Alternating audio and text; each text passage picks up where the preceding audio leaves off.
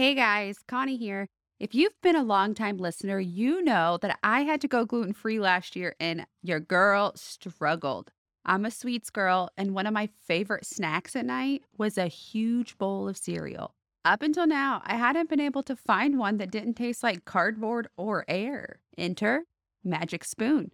Magic Spoon has the amazing flavors you love, but without all the bad stuff. In my case, gluten. Magic Spoon has been a literal life changer for not only me, but my picky chicken tenders and fries only kids. Magic Spoon comes in a variety pack with four flavors cocoa, fruity, frosted, and peanut butter. This pack has zero grams of sugar, 13 to 14 grams of protein, and only four net grams of carbs. That protein serving has been clutch for my kids in the morning, and I don't feel so guilty about snacking at night.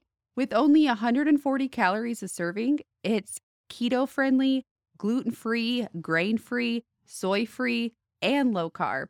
It tastes like all of the cereal you loved from your childhood, only it's actually nutritious, so you can eat like a whole bowl without the added guilt. Go to magicspoon.com slash gruesome to grab a variety pack and try it today. And be sure to use our promo code gruesome at checkout to save $5 off your order. And Magic Spoon is so confident in their product, it's backed with a 100% happiness guarantee. So if you don't like it for any reason, they'll refund your money, no questions asked.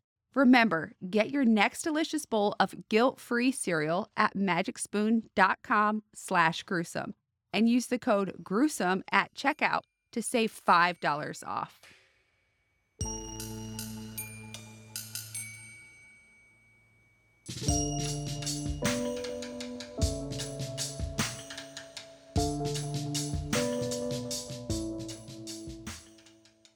Welcome to Gruesome, your horrific true crime podcast. I am Connie, along with uh, Romy to my Michele, Meg.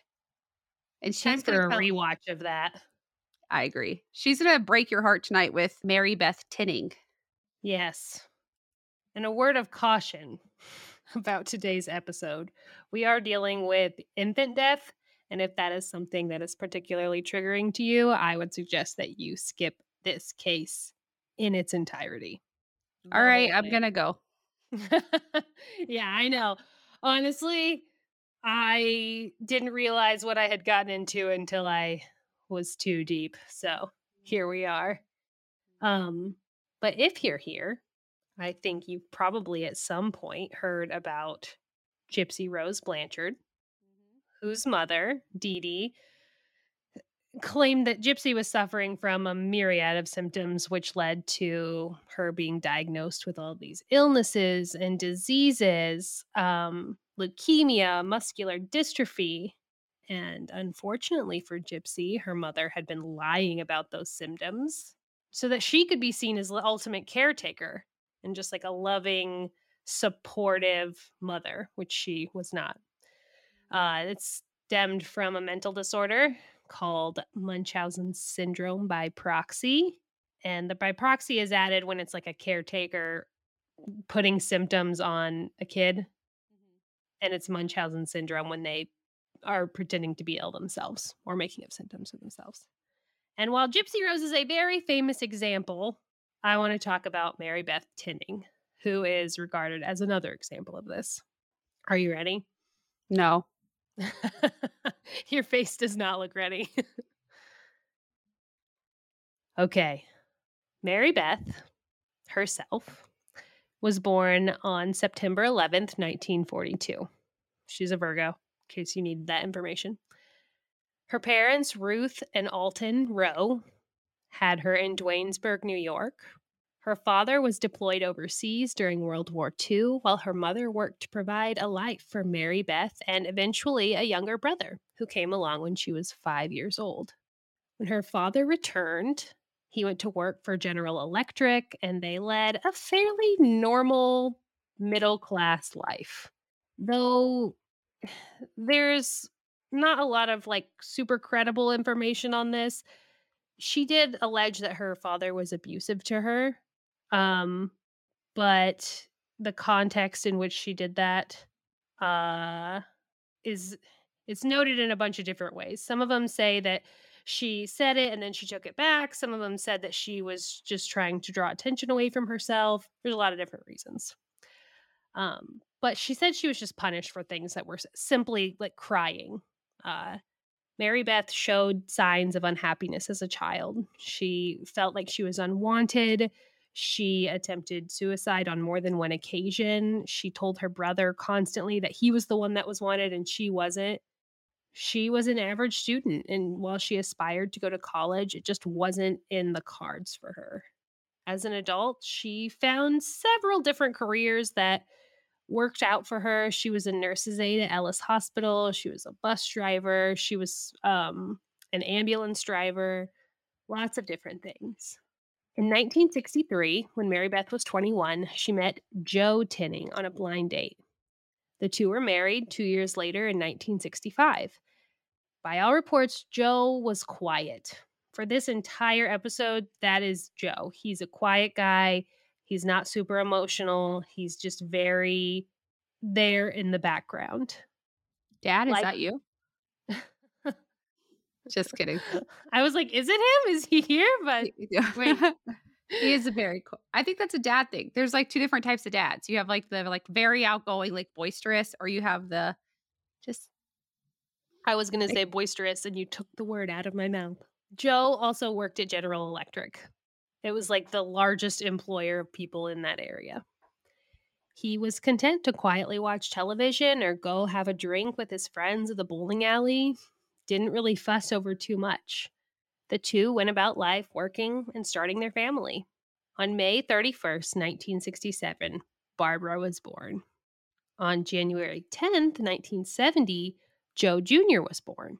In October of 1971, Mary Beth's father suffered and succumbed to a heart attack. But a few months later, on it was the day after Christmas in 1971, Jennifer was born. So, in just a couple of years, she had three children. Mary Beth and Joe's third child, Jennifer was born with what was described as hemorrhagic meningitis. She had multiple brain abscesses. The entire pregnancy had been very hard on Mary Beth. She was sick and unable to care for her other children. She left them with her mother in law for sometimes weeks on end. She felt so bad. She knew something was wrong. And unfortunately, Jennifer only lived a little more than a week before she succumbed to her illness on January 3rd, 1972. Mary Beth appeared shaken, but doctors and nurses noted that she never cried for her baby the hospital employees said that she seemed seemed odd. Unfortunately for Mary Beth, this was not a time when there was resources or support offered to a mother after losing her baby. So it could have just been that she was in shock and didn't yeah, know how to feel. Say. Like I am one who sometimes I can cry easy, but when it's like a huge dramatic event like that, like I it's like you're it's numb. Like the, yeah, it's just like I've had family members die where if you didn't know me like personally, you'd be like, "Man, this girl is heartless." Oh, because oh I yeah, just, like, sure. It's just like. So well, her husband Joe took the news stoically as well. Again, he wasn't an emotional man. He took things, all things, good or bad, as God's will, not to be questioned. While Jennifer never left the hospital, her autopsy listed her cause of death as acute meningitis. So Mary Beth left without her baby and returned to her older two children, only to storm back into the hospital 17 days later on January 20th, 1972. With two year old Joey Jr. in her arms, Mary Beth begged doctors to help her son after she claimed he had suffered from some sort of seizure and then choked on his own vomit the doctors kept him under observation for several days. Despite extensive testing, nothing seemed to be wrong with the little boy, and they sent her home. Within hours of sending her home, she returned with Joe Jr. The little boy was lifeless in her arms. She claimed that she had laid him down for a nap after he told her he was tired, and she thought she would check on him after he slept no- longer than what was normal, and she found him blue, wrapped in his blankets. His cause of death was listed as unknown and no autopsy was performed. So, in 20 days, she's lost two of her children. Barbara Ann was almost five years old when she was rushed to the same emergency room on March 2nd, 1972, two months after the death of baby Jennifer and a month and a half after the death of Joseph. Barbara was having trouble breathing and then she began convulsing. This is what her mother claimed. The emergency room was unable to help her, but asked that Barbara stay overnight in order to be monitored, and Mary Beth declined. She said that they didn't need to keep her overnight, that she would take her home and keep an eye on her. The two returned home only to come back again to the ER hours later, Barbara now unconscious. Barbara was revived, but in a medically induced coma, and she died the next day in the hospital. Her death was not reported to the medical examiner, but the hospital autopsy reported that her cause of death was brain edema, swelling of the brain. Due to her fever and convulsions, they told Mary Beth that she had likely passed from Reye's syndrome. And at one time, a Reye's syndrome diagnosis might come from symptoms like that. But if there was a closer, more modern examination today of these, it might reveal that Barbara had been suffocated. Reye's syndrome and SIDS, which are both important to this case, were both brand new in the medical community. So there wasn't a lot known about either at the time. Mary Beth had no children to return home to. All three had died within three months of each other. And they weren't all babies. She had had two loving, beautiful children for almost five years, two and a half years. And as I'm reading Connie's WTF face, mm-hmm. and you're like, wow, that's suspicious. There were different doctors every time she went in. And after her children died, no one wanted to be like, hey, did you do anything to your kids? Especially when they were overwhelmed with grief. Mm-hmm. Especially after Jennifer, who seemingly died from nothing that Mary Beth had done herself. But maybe Jennifer was the catalyst that had changed Mary Beth forever. She later recounted to a friend that Barbara had suddenly come down with Reye's syndrome, and the last thing she had told her mother was that she was going to see her little brother in heaven that night. But of all Mary Beth's children, with the exception of Jennifer, they were all healthy at birth until their in- untimely death. And I say all because Mary Beth continued having children. She had nine. What? Joe and Mary Beth moved from their home in Mount Pleasant to a ground level apartment in Schenectady, New York, a fresh start for two grieving parents. On July 3rd, 1972, Mary Beth contacted social services to ask how she might become a foster mother. In their file, the loss of Jennifer from cancer and Barbara and Joey from Reye's syndrome was noted. The social worker's heart broke for the Tinnings. She described the couple as warm. Mary Beth was outgoing and noted that she was not ready to adopt, but she was determined to be a mother and she wanted to be a stay at home mom. Joe was marked as saying that he just, they just wanted to help a child, that they weren't fostering to fill a void in their lives left by the death of their other three kids. They were determined to be compatible with fo- fostering. Um, but it was also noted that they would probably be hurt when it was time for a child to leave their home. So they fostered a little boy for a short time and then a 10 year old girl, and Joe grew really attached to the girl. She reminded him of Barbara. Mary Beth's mother found her a job serving at a local diner, and she was soon transferred to another diner where her coworkers described her as erratic and having a short temper, but she was a great server who really got along well with the customers. Early in 1973, Mary Beth lost interest in fostering when she became pregnant for the fourth time. She sent the girl back with social services and closed her home. I know. So, what a bitch. The file stated that the home was closed due to the physical condition of the foster mother. Joe was heartbroken. After the death of Barbara, her OB refused to continue treating Mary Beth because after Barbara, people started talking. Not talking enough to, you know, police Alert the authorities.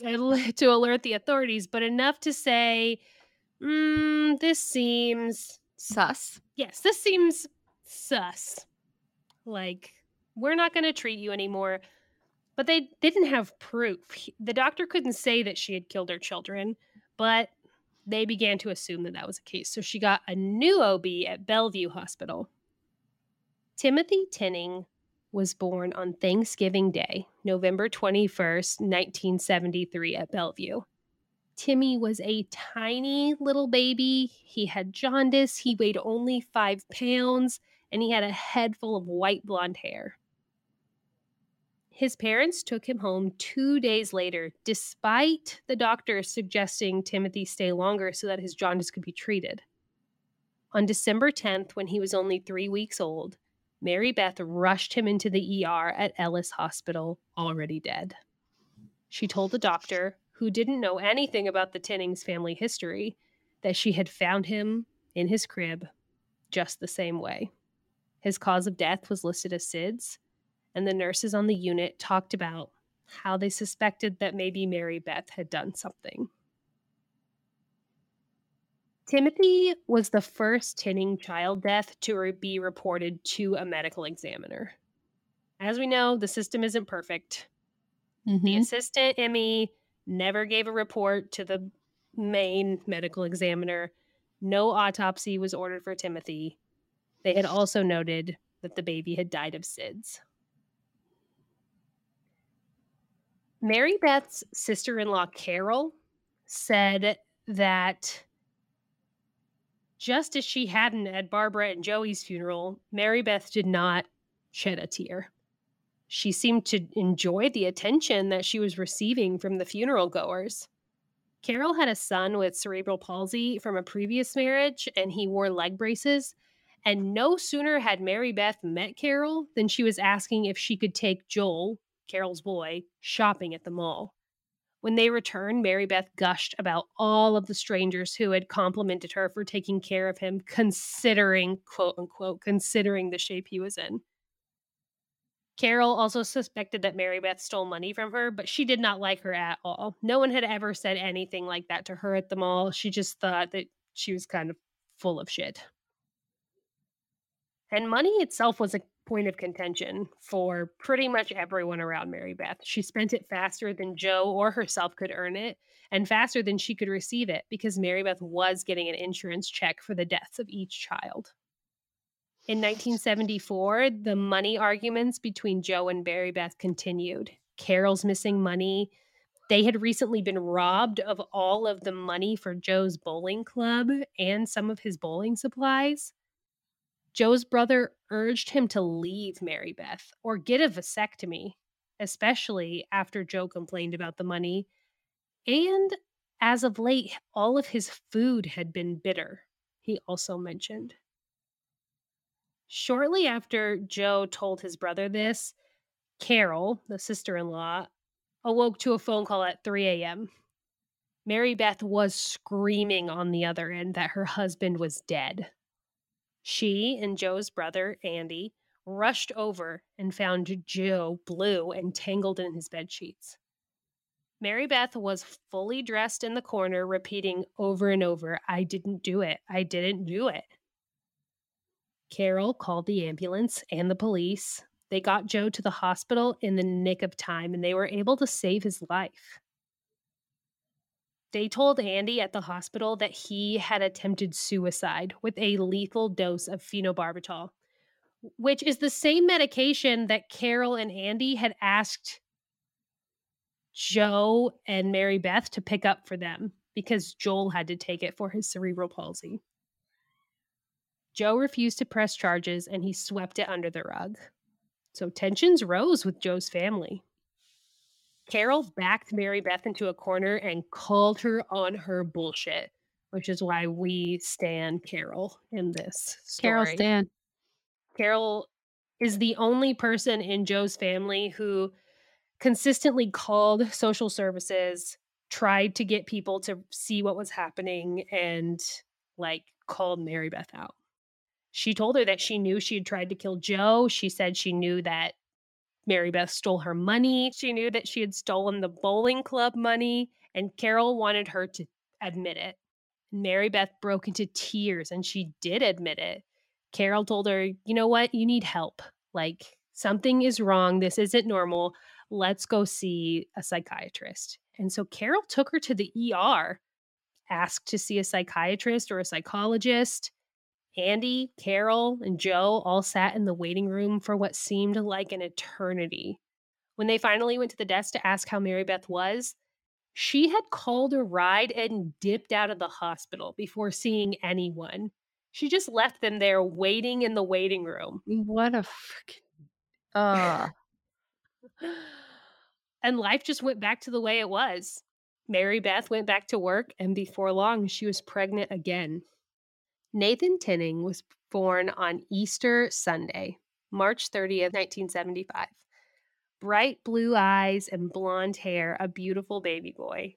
He lived for almost six months until the day that his mother rushed into the diner that she worked at and asked a fellow server for help because her baby was not breathing. She said she had stopped at a vegetable stand two or three miles down the road, and when she came back to the car, the baby was making funny gurgling noises. The waitresses called for help, but they asked her, Why didn't you stop somewhere closer? Why didn't you go to the hospital. Why did you come here? The manager was attempting CPR, and Mary Beth just said she didn't know what to do. An ambulance arrived and rushed baby Nathan to the hospital, where he was placed on life support, but he did not make it. Everyone was horrified that this was Mary Beth Tinning's fifth child that had died while in her care. When the cause of death could not be established because Nathan had no congenital deformities, it was listed as acute pulmonary edema. Due to the number of obituaries that had been posted, strangers had now begun to take note of the Tinning children's horrific fates. Her coworkers noted that when she returned, it was like she enjoyed talking about it. They began to quietly make phone calls to Child Protective Services about Mary Beth Tinning. Carol and Andy adopted a baby girl. Mary Beth seemed to resent the attention that the couple and the baby had received. So Mary Beth decided that she too should adopt a baby. Michael was born on August 3rd, 1978. While she had been waiting to complete the adoption, she became pregnant with Mary Frances, her daughter, who was born on October 29th the same year. On January 20th, 1979, Mary Frances hung lifeless in her mother's arms as she was rushed into St. Clare's emergency room in an all too familiar scene she had been found lifeless in her crib, but this time, the ER staff was able to revive Mary Frances, and it led to a diagnosis of aborted SIDS, which is what happens when they're right on the cusp, but they are able to be revived. The hospital insisted on keeping Mary Frances in the pediatric ward for two weeks. And while the staff was suspicious at first, Mary Beth seemed to genuinely love her children alive and dead. She talked about them. She coddled Mary Frances. She allowed the records of her previous children to be sent to St. Clare's Hospital from Ellis for comparison, even though she could have refused. And it just didn't seem to be the actions of someone who had attempted or actually murdered their own children. She spent all of her time at the hospital. She would cry to whoever would listen about what had happened. She would talk about how lonely she was, how her friends and family had abandoned her in her time of need. Some of the nurses said that they wanted to believe that Mary Beth could never do such a thing, but it was hard because no matter how many sob stories they heard, she could never look them in the eye. A well known doctor in the area sent Mary Frances to Boston Children's Hospital to undergo extensive testing and look for any kind of chromosomal abnormalities or anything that might present as some kind of death gene. But the findings were completely normal, so they just suggested an apnea monitor. On February 20th, Mary Beth brought her back, this time in full cardiac arrest. She was revived again, but this time she was brain dead. As she stayed on the respirator, Mary Beth said that she would keep it on until her heart had stopped. But she did have friends and family there that were with her, that were supporting her, telling her that her adopted son Michael needed her, that it was okay to let go. Again, the nurses noticed that who she claimed to be versus what they felt about her were two very different things. Doctors agreed after Mary Frances that something seemed strange and they suggested an investigation.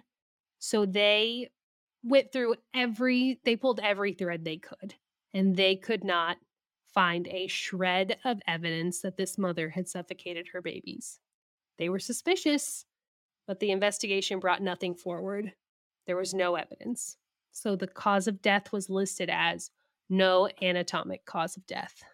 Mary Frances was buried next to her five siblings. Mary Beth was pregnant less than a month later. Okay, at this point, like her husband ha- is part of the fucking problem. Like, I'm Mhm. just going to say it. Like, you know what is happening to your kids. You cannot be that blind to it that they're being left with their mom I and then think he was literally being like intentionally being like oblivious, like intentionally oblivious to what it was. And uh, we're going to talk about Joe in a minute because Joe sticks by Mary Beth to the very end. Even after she literally poisoned him with phenobarbital and tried to kill him. Yeah, that's what I'm saying. She tried to kill you. He literally let everyone believe that he attempted suicide instead of telling anyone that his wife poisoned him. She had crushed like 70 pills into a cup of grape juice and gave it to him.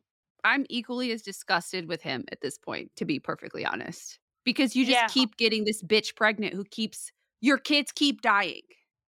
Yeah, and you're just like he goes he said it says he wears the same suit to every funeral and just sits there in the corner while it happens while Mary Beth like prances around and like acts like some kind of demented hostess. So messed up. Mm. They still had their adopted son, Michael. He was six and a half months old and he was as sturdy as they came. But he did develop a hernia after going camping. His adoptive parents took him to the hospital and they told Mary Beth that Michael was black and he needed to be tested for sickle cell trait before undergoing surgery for the hernia to prevent any complications. Mary vehemently denied that Michael was black. She told everyone that he was Italian, which was not true. She would not let him be tested. And the doctors went ahead with the surgery because he had to have it, but it was a serious risk she took, and the doctors knew that it was. Fortunately, he was fine, but they noted that it was Mary Beth that had declined everything. Her next baby was born November 19th, 1979, weighing less than five pounds. Nathan had suspected kidney abnormalities and hypospadias. They kept him in the hospital for weeks because they knew, they knew that if she took this baby home, he would be back and not alive. The doctors kept a very close eye on him just to maybe see if Jonathan was the answer to the other quote unex- unexplained deaths. With some extra testing that they did, they learned that Jonathan, like his siblings, did have abnormally high blood ammonia levels. This was especially uncommon in infants. All of the babies had hyperammonemia. Mary Frances's blood ammonia level had been almost 340 micrograms, but after 72 hours in the hospital, it had dropped to the normal 72. Jonathan died March 24th, 1980, after an eerily similar emergency room trip that mirrored Mary Frances's last.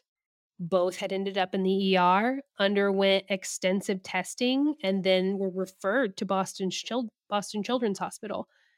They left after they were resuscitated and mom- monitored, and then they returned days later after being sent home, dead. Cause of death was cardiopulmonary arrest.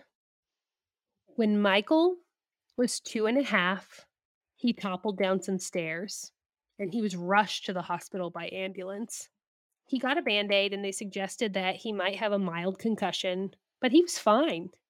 The nurses reported the incident to Child Protective Services and they told Mary Beth because no one is getting more mad than the nurses in these ERs, like all of the different ones she's taking these kids to. And they're like, You are going to be investigated. They barely talked to her anymore when she came in. They were very cold to her. If they saw her walk in the door, they knew what was happening. Allegedly, a caseworker did call Mary Beth, but that was the extent of that investigation. But Michael's symptoms weren't going away. He wasn't balanced like a normal three year old. He was vomiting. He was screaming. He was holding his head constantly. But Mary Beth refused to take him back to the ER. On March 1st, Mary Beth claimed that she could not wake Michael. She called her in laws. They told her, go to the emergency room right now, but she didn't she called the doctor's office and told them that it wasn't an emergency, that she just needed someone to see her son.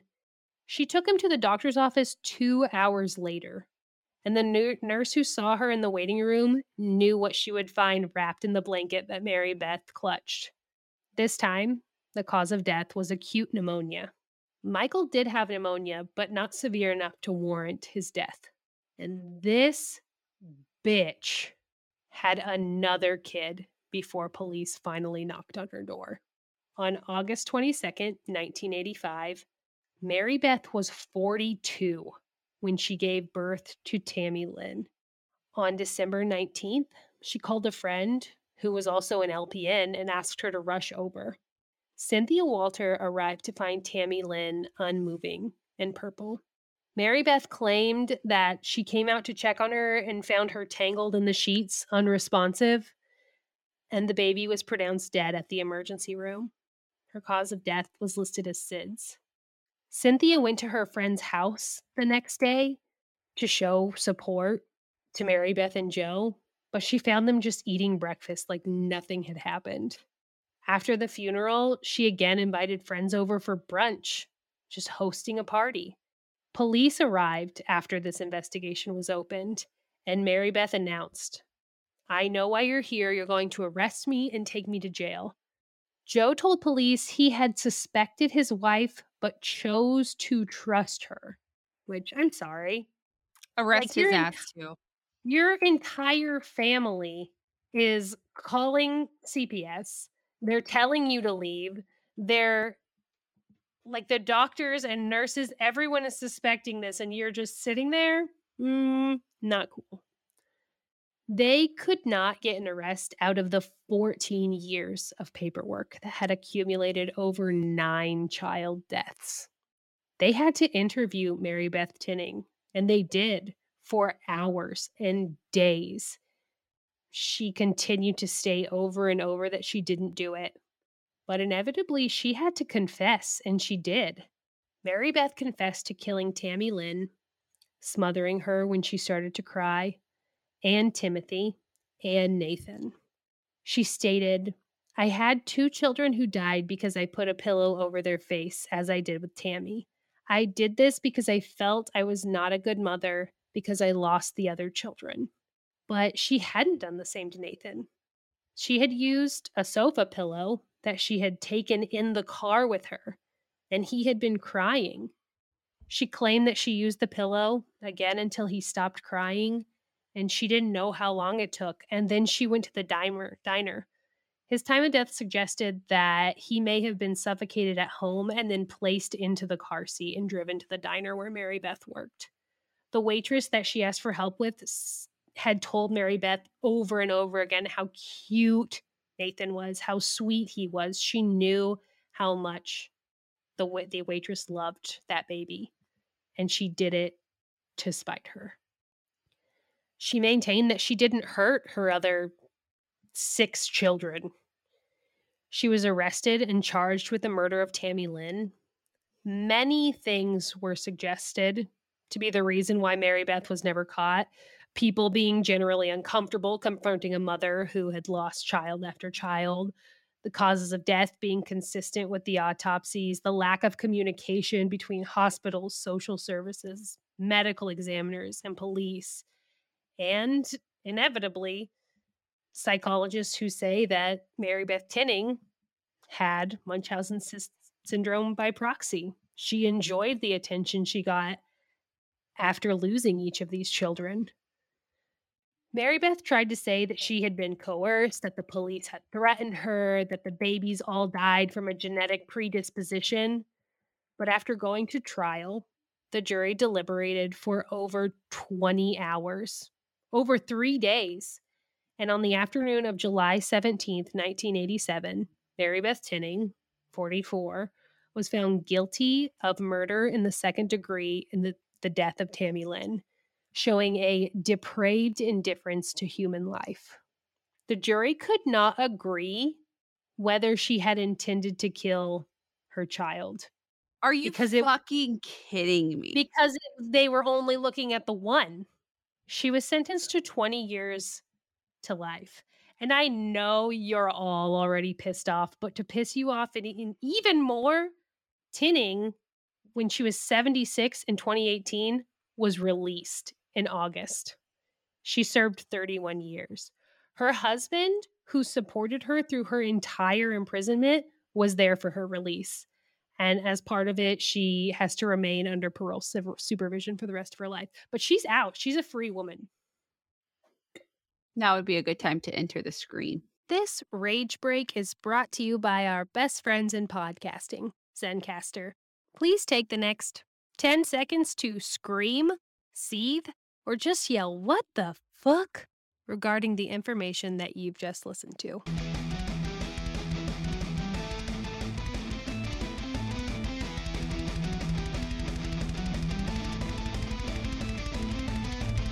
I have very seldom since we've been doing this podcast have a case that has infuriated me as much as this. I knew it was going to make you mad, honestly. And on it, it made me mad. How does this happen nine times? Yeah. Over more than a decade, like 15 years of this happening in the same area. They're going into the same hospitals. Doctors know. And there were doctors still like defending her up until like the seventh kid. Who, how, how does one who has so many unexplained child deaths adopt a baby? Exactly. And honestly, one who had already been in the foster system and then just said, I got pregnant. Yeah. I can actually tell you how she adopted the baby. Um, around the time she adopted her, the late 70s, early 80s, a lot of adoption like legislation was going through, making it safer. And people started doing baby brokers where they would buy a baby and someone would maybe a lawyer, someone who that was their job it's fucked up either way. They paid $5,000 for Michael and bought him. To murder him. To murder him, yes. I have not and felt reach like She was jealous of her sister-in-law who had adopted a daughter. Her son, her sister, her sister-in-law and brother-in-law um Joel with cerebral palsy was from a previous marriage, but she just felt like maybe they shouldn't try to have babies due to her genetics. And they opted to adopt, which fine, that's your choice. But to see that and see like the attention that they're getting and be like, me too, I want that. That's and how and then Carol who tried to get her help who was like something is wrong with you let's get help. And she just ghosts him in a fucking hospital waiting room. That's the balls. I would have fucking killed her. Honestly. Like if I was Joe, I would have put 70 phenobarbital in her grape juice. To be one of those nurses who know what is happening and there is nothing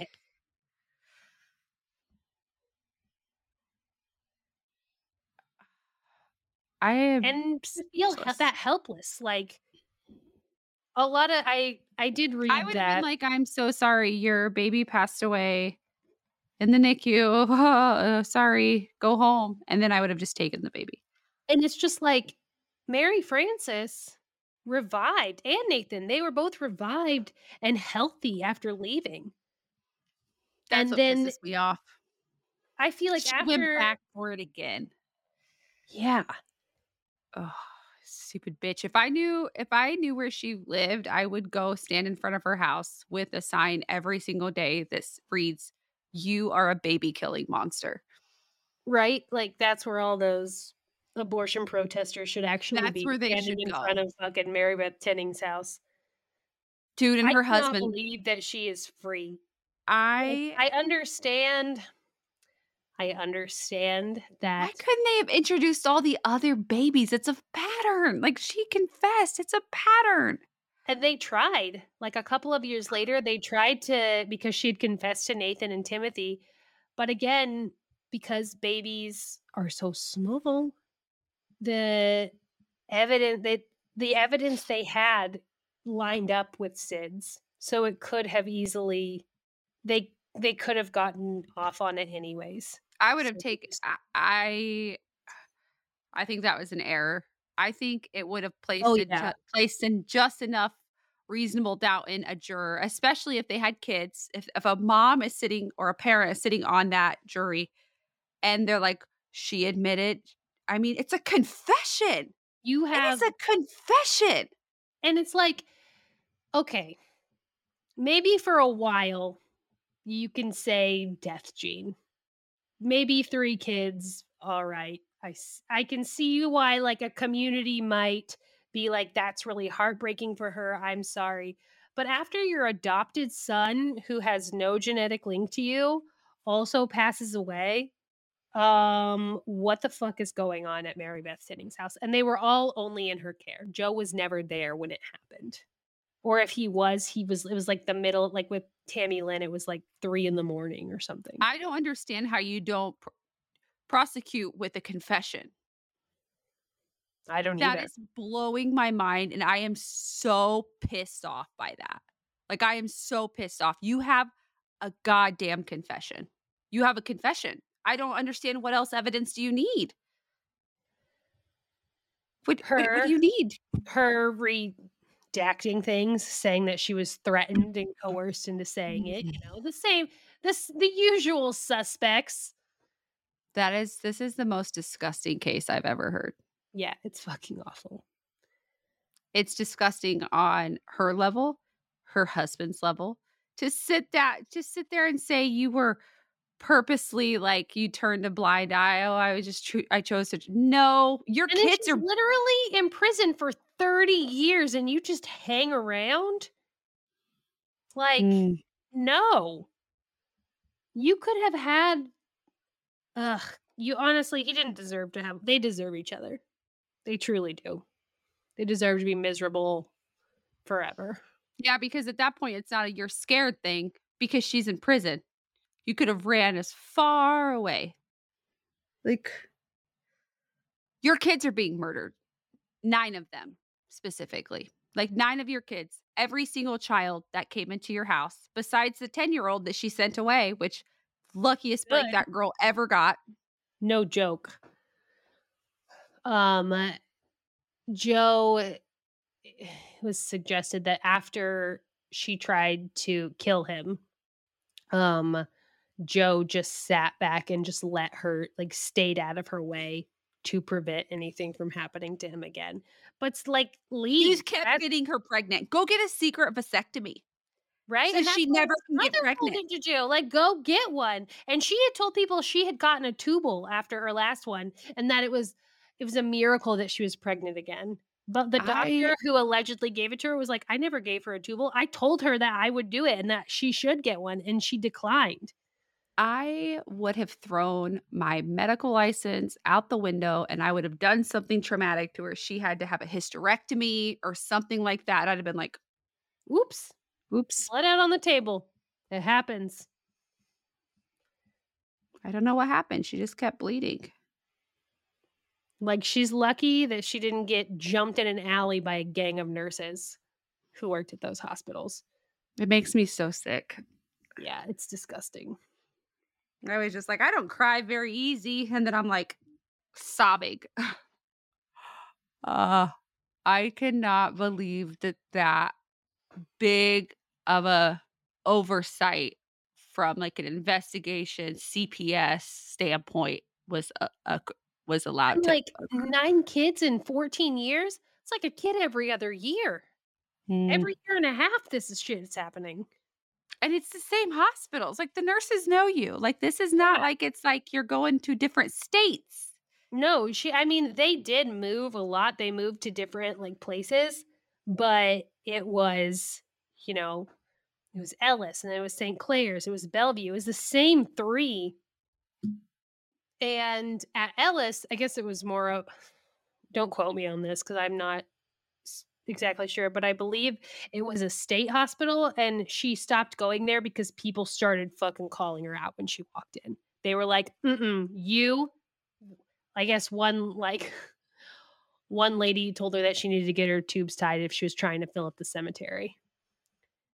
And she stopped going there. She went to the Catholic hospital because she didn't think that they would talk to her like that there. Because she was no longer getting sympathy. They were seeing her for what she truly was. This is a fucking monster. If you're listening to this and you're thinking, I would love to start a podcast, you should. Zencastr has everything you need to record and produce a high quality, ready to publish podcast. Zencastr makes our remote recording completely possible because we're busy. We don't have time to learn a bunch of different systems. So please start a podcast. You're the only you, you're the only one who has your specific opinions. Grab a mic, maybe grab a friend or two. Head over to zencastr.com slash pricing. Use promo code gruesome for 30% off your first three months. Or click the link in any of our bios and then tell us about your podcast. I said the F word way more times than I have. I honestly, we did, we dropped some bombs. I'm one, sorry. It's just so messed up. It's crazy. I am appalled. Like, I want to find out where she lives now and go punch her in the face. That is could is do a how disgusted dis- I am with this. And I want to kick her husband in the balls as well. I hope that when it is her time to pass, it is the most excruciating death that I could wish upon anyone.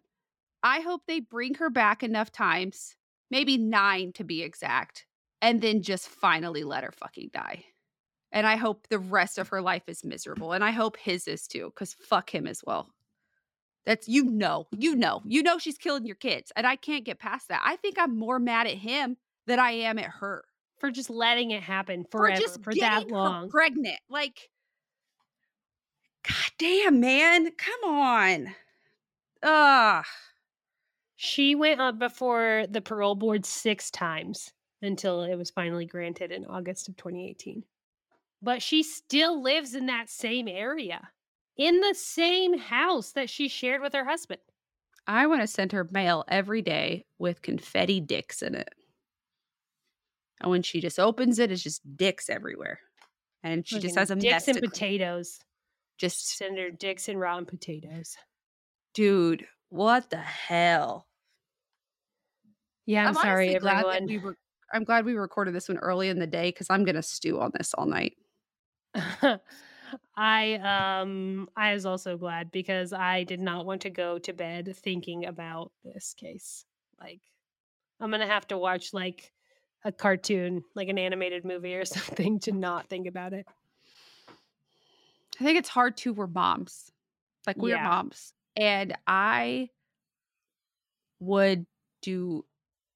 I mean, I've had kids that were sick. I mean, I've been at a hospital with a kid with like 105 fever, 100 like my middle son's fever was like 106 last year when we went in. Like it's, I've been at the hospital. I mean, I've all three of my kids were born premature. I've my youngest daughter was in the hospital for a week after we had her.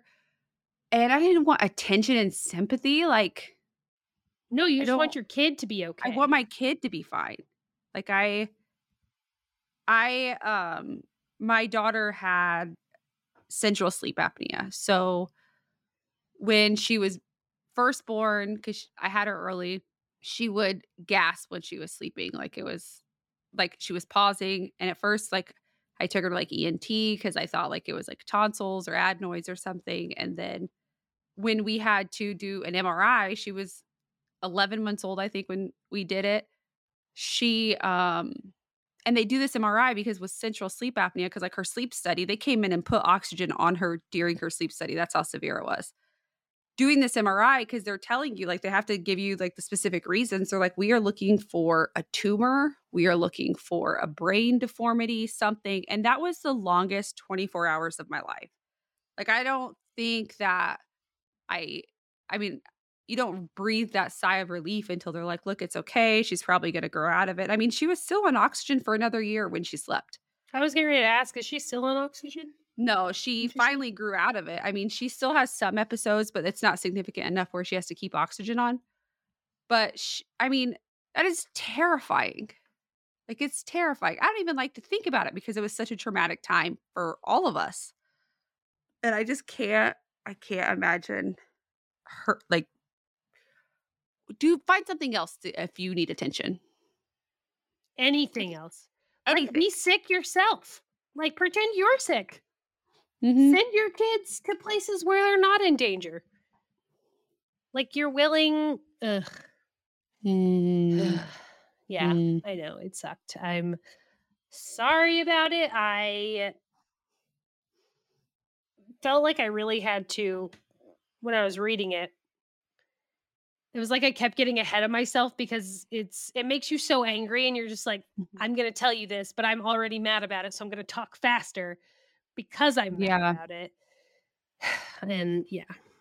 I'm going to take a quick ad break and then we're going to come back with a happier story. Lighter topic.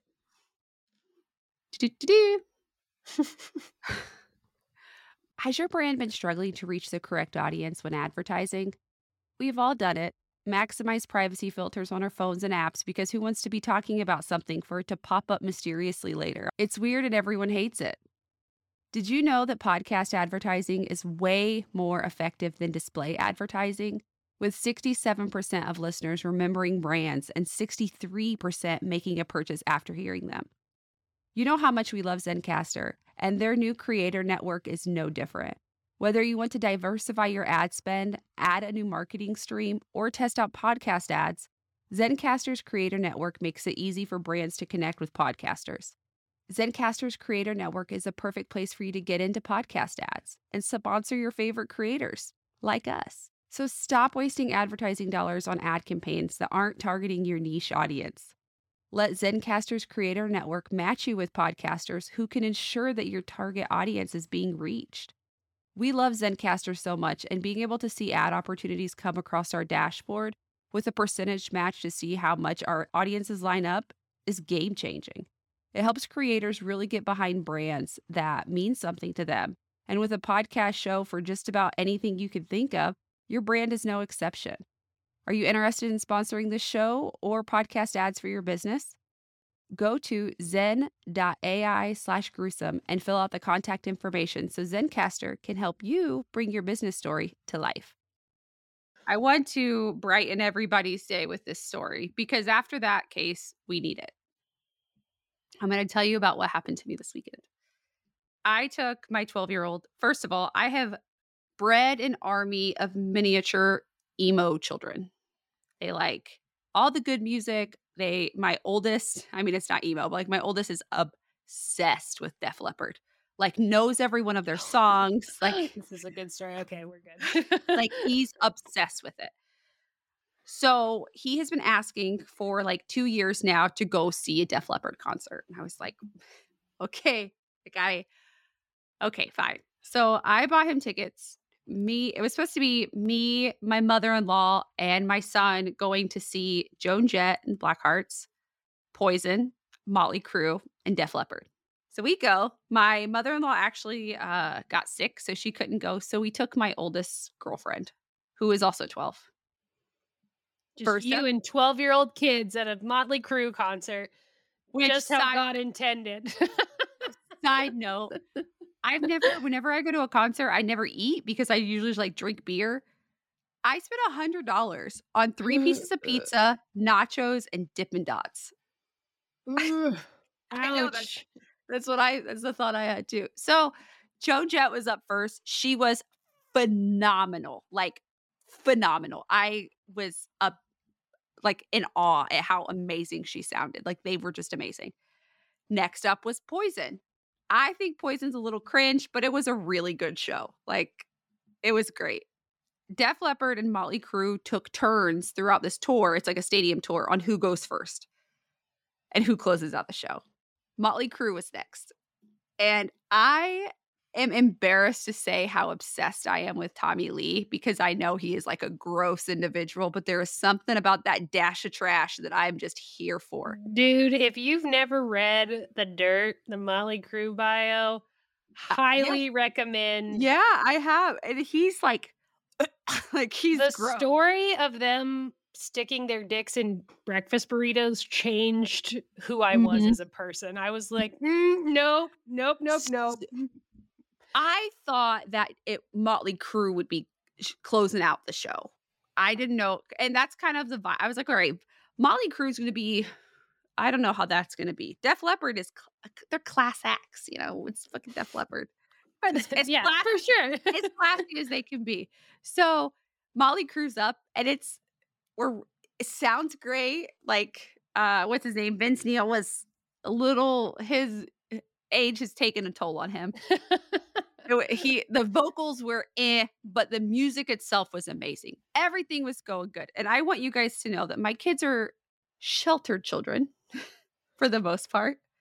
My twelve year old is like there's a lot of stuff he doesn't watch. We don't watch anything with nudity, none of that. Well, then I hear Tommy Lee walk up. It's like the end of it. Like there's one I had like pulled up the set list so I knew like there was like one or two songs left. Right before Girls Girls Girls comes on. He's like, "How are you going to call this place Cincinnati and I haven't seen any titties?"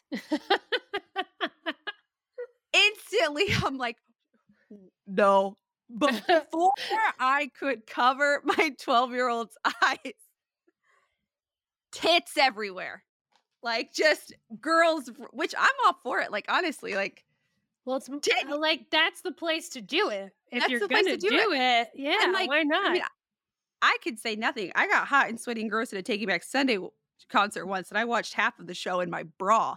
So, like, I get it. Like, but as a mom who was there with her 12 year old who just wanted to watch Def Leppard, he got to see boobs for the first time with his mom and his girlfriend. Again, just how God intended. just how God intended. And his face, when I tell you, I wish, because I was like, oh my God, oh my God. And then, like, I thought it was over. And then they panned back to the screen and, like, his, I had taken his hand down, and there's just like more boobs. It I- the that I, I told you core memory right there unlocked. Memory. And then to add to it, uh, there was a mom next to us who had her teenage daughters with her. It was like the mom, the husband, teenage daughters, and then maybe one of the teenage daughters' boyfriends. The mom got ham sammied, like, like we did She on the it Harry Potter. She earned it. Well, it started off, she was just, and I felt I saw myself in this woman. Like I, like she first she's couple like of years, she's you and like me, baby. kissing up, like she's like kissing up on her husband, and like it was adorable. I was like, oh look. But then I look over during Def Leppard, and she had reached peak form, and she was straddling her husband, and because it's like a stadium, so it's like the my the Cincinnati Red Stadium. She's like straddling her husband in the chair, giving him a lap dance, like from the front. And I think nothing of it. Again, she earned that night. She can do whatever she wants. my son is like staring like oh my gosh and so i thought this is the perfect time to traumatize my child and i looked at him i was like what do you think dad and i do when we come to concerts without you kids it was no. it was wild like Wow. wild i was like he's always gonna remember that Can't wait to see your kid again so I could be like, hey man, how was the concert? and these were like like they were the girls that were like flashing were like i said they 20 years ago no not 20 that'd have been 33 or i'd have been 13 but like 15 years ago 10 years ago that could have been me you know but they were like surgically enhanced boobs which is like dope Lucky but i just look I looked at him and I said, "That is not what they usually look like." like that is not the norm, friend. what did But his was- girlfriend do? The look. So I thought that girls we had a moment in life that made us jaded towards that t- type of thing, like where we're like, "Ugh, Jaded uh, before becoming accepting. yes, yes, and not so much like the girl. Like I don't think she had a problem with the girls doing it. It was my son looking. and I thought that like something had to happen in like a, a past life where you like just realize like, what are you doing? You're my boyfriend. But the look she shot him, like just a it just daggers. And I was like, mm, Ah, to be 12.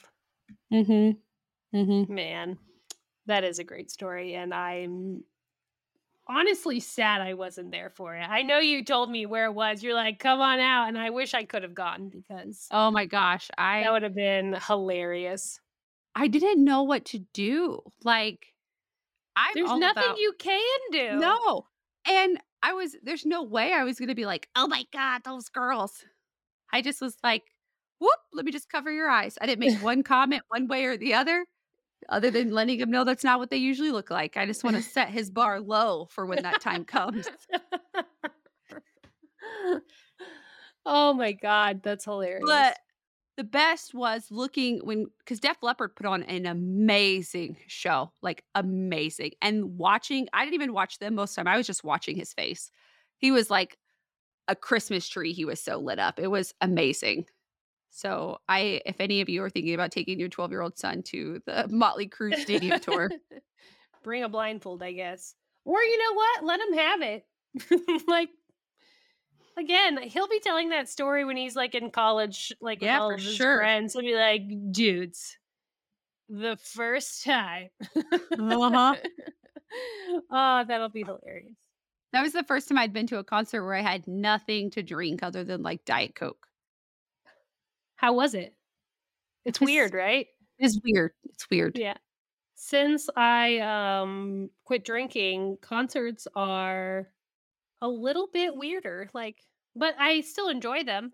Um, I'm really sad because I registered for the pre-sale Paramore tickets. That's going to be in Cincinnati, and I got waitlisted, so now I can't get tickets. Oh, But I I, I- get a text that says you can buy them because I'm going to get them.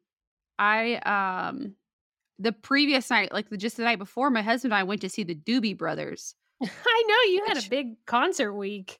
It was exhausting, and like that's my husband's jam. He was all about it. They it, it was a good show. It's just not really my style of music. Was Santana I- there? No, that was two weeks ago. Like we were supposed to go see Santana and Earth, Wind, and Fire, but Santana, Earth, Wind, and Fire played, but then Santana was sick, so they rescheduled that to August third. But my middle sister sent me a text message that she got me and her tickets next week to go see the Backstreet Boys. So that's more my jam. They were just uh, in Indiana. Uh, Yeah, my my sister in law went, and she had the time of her life. She said it was amazing. I love the Backstreet Boys, so we'll I was an NSYNC girl through and through. really? Yeah, for sure.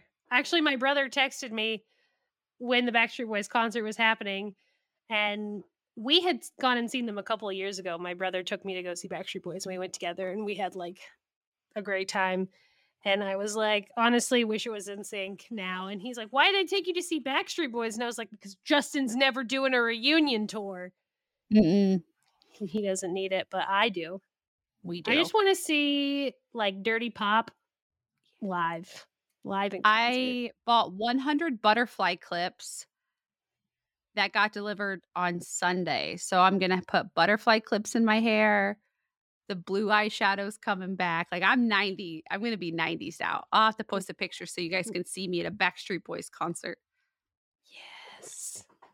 I'm so excited to see your butterfly clips. Now I want to order some too. Please don't. I have a 100 of them. I'll just give you some next time I. That's what happened when I was like, I'm going to order some scrunchies. And you were like, don't order scrunchies. I have so, I still have so I bought a hundred. It's just such a good deal at Amazon. I can't not do You it. can buy a hundred for 14 cents. Yeah, it's true. I don't even know what these are made out of. Like, carcinogens. I don't know. It's Definitely. 100% paid six in there. dollars. Got a hundred scrunchies. I'm gonna twist it back like this and put the butterfly clips in. Yeah. So cute. So cute. This would be my sister and my older cousin, and he is a hoot at concerts. So that shall be fun. Is that in Cincinnati also? Yeah. It's Yeah. closer for me for Cincinnati, but I just love going to concerts in Indy. It's my- I do too. It's fun. it was that or Machine Gun Kelly, and you know that no one wanted to go see Machine Gun Kelly with me. So Look, I wanted to go. I couldn't go in the two days notice that you gave me. that's ADHD. That's a, having a friend with ADHD. I wanted to go because Avril Lavigne was playing, but I did not want to see Machine Gun Kelly. I don't. he- I wanted to the see Tommy Megan Lee Fox. effect.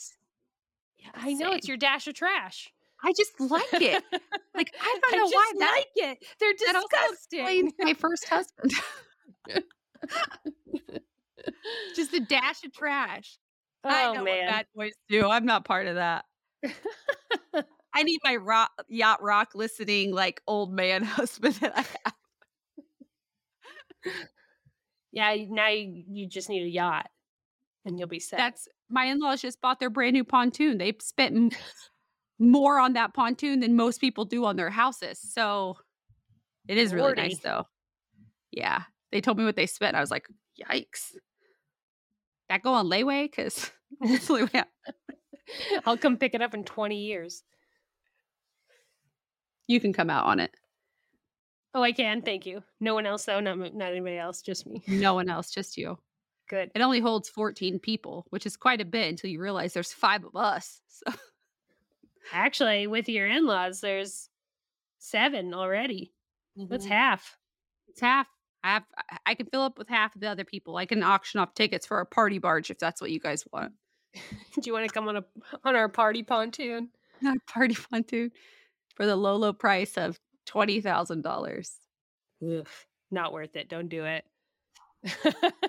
We're not worth it. We're not that fun. On that note, You'll catch me going to sleep at 8:30. it's true you do. But she'll be up bright and early to make us breakfast. That's true. I will. All right. We'll see you guys right. next week. Bye. Thank you so much for listening to Gruesome Horrific True Crime, a Zencastr powered podcast. Seriously, we wouldn't be here without them. Zencastr is simple to use and makes it easy to edit your own podcast. Zencastr gives you automatic, high quality post production sound, transcription, and HD video recordings of all of your episodes. If you want to start a podcast, and we think you should, click the link in the show notes or at our website and use the code gruesome with a capital G for 30% off your first three months. We love you, beautiful strangers. And if you love us too, here are some ways that you can support Gruesome. Please leave us a five star review on Apple Podcast or a five star rating on Spotify. This helps other true crime connoisseurs find us. Follow us at Gruesome Podcasts on Instagram or TikTok and talk to us on our posts. Join the Patreon. Sign up to join our True Crime Sticker of the Month Club and gain access to bonus episodes and exclusive Patreon perks. Or if a one time donation is more your thing, we have a Venmo at Gruesome Podcast and a PayPal via our email, gruesomepodcast at gmail.com. Speaking of which, we love hearing from you. It seriously makes our whole life. So send us your questions, comments, suggestions, or just ask our opinion on whether that person you met on Tinder is a serial killer or not. Tune in next week and don't forget lock your windows, lock your doors, and on Wednesdays, We're, gruesome. Bye. Bye.